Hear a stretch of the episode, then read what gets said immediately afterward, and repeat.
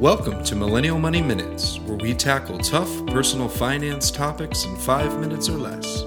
With your host, Grant from MillennialMoney.com and Matt from DistilledDollar.com. Hey everyone, today we're going to talk about how to get comfortable with risk, whether it's in investing or in other areas of your life, like knowing when to quit your job. So, risk is something that, um, just for me personally, it's gotten easier to assess and easier to take the older I've gotten. And so when I was, you know, 23, 24 years old, making every decision about my money, you know, like I overanalyzed it.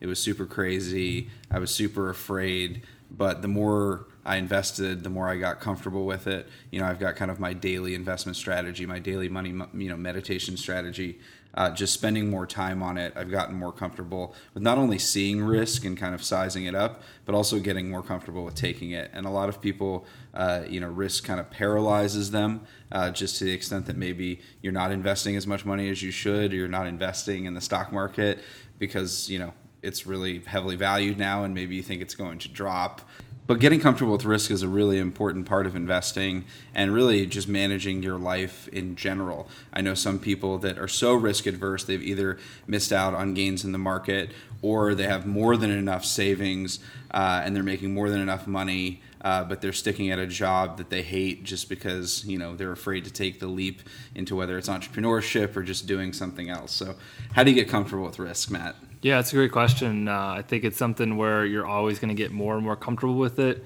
and like you said, understanding, you know, really valuing risk properly. Because um, I think a lot of young people don't truly value it, and that's why they're able to kind of blindly go into all equities or you know, and they're able to take on a lot more risk. And then when they get older, they might say, "Oh, that might be too risky," as they start to think about it a little bit more. But you know, I would say um, you know, understand your risk profile. So for me, even though I understand that equities might drop 50 percent or more, as they did in you know just the recent last decade here, um, you know that's a, a, risk I'm willing to take because I'm in it for the long haul. So you know, understand your investments are tied to your investment time frame, and especially within the risk of oh the equities are already so high, how can I, I invest now? I mean, I would say you never really know, and it's hard to gauge you know where the market is. Um, it just goes back to that old saying of you know when's the next best time to plant a tree. You could say it was 20 years ago, or it was or it's today. And so same thing with equities. I would say you know it's a huge risk uh, not to be invested in equities. And so if you're sitting on the sidelines, I think it's a huge risk to to just be sitting on the sidelines because you never know. This might be, for all we know, it could be the lowest time equities are priced this low. Um, so it's definitely, uh, you know, be comfortable with the risk you're taking and, and understand it, but um, don't let that hold you back from investing.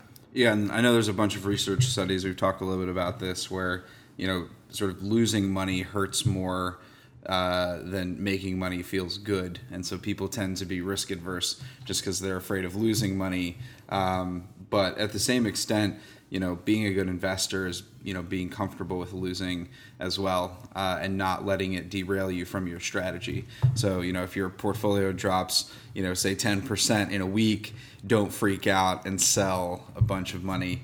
Um, you know, or sell a bunch of your stock just because it dropped. You know, you have to get comfortable with the fluctuations. Um, so many people are just chasing those highs, but the ebbs and flows, you know, to Matt's point, are really a central key component to it, and you really can't afford not to be uh, invested in stocks or in equities. I really can't think of anything better that you can invest in. Maybe real estate. Uh, you know, the debate that's kind of the perennial debate: stocks or real estate. Uh, that we don't have to get into. So, one question for you, Matt, now that you're jumping into entrepreneurship here uh, soon, um, how's that affecting your investments and the risk that you know you're willing to take? Yeah, for me, you know, it goes back to what I said before with that time frame. Uh, for me, the investments in there, they're they're in there for ten plus years. So even though my job's changing, uh, you know, from the week to week, month to month, you know, that investment is still going to be in there for ten plus years. So um, you know, the the money that I've been putting into the 401k, into the IRAs, the HSAs, that'll still be uh, you know in the market. I have no plans to change that, um, and so um, you know I would say if you're if you're if you're in a situation where you're starting to change or you're starting to think about changing uh, the the portfolio, another thing to consider too with risk is you know it's not all or all or nothing. So if you're stuck with cash and you want to go into equities, and you're hesitant, you've been spending months thinking about it, you know, maybe just start off with 25% transition from cash to equities or 50% or some sort of uh, movement so that it's not, you know, zero or one. Um, you can you can build that transition into it. Yeah, and don't be afraid of making a mistake. You know, it happens, and a vast majority of investing is just doing the right thing most of the time. You know, you don't have to make all the right decisions. You're going to lose money. You're going to make some mistakes, but don't let the fear of that you know keep you on the sideline or if you do make a mistake don't let it or derail when you make a mistake yeah when you make a mistake don't let it derail you um, and just kind of completely let your financial plan unravel.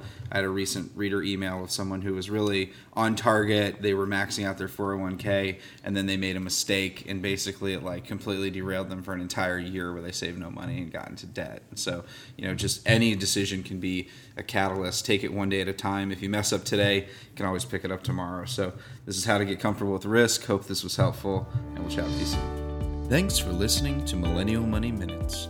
If you liked this podcast, please leave us a review on iTunes and subscribe. If you want us to cover a specific topic, use hashtag Millennial Money on Twitter or visit millennialmoneyminutes.com.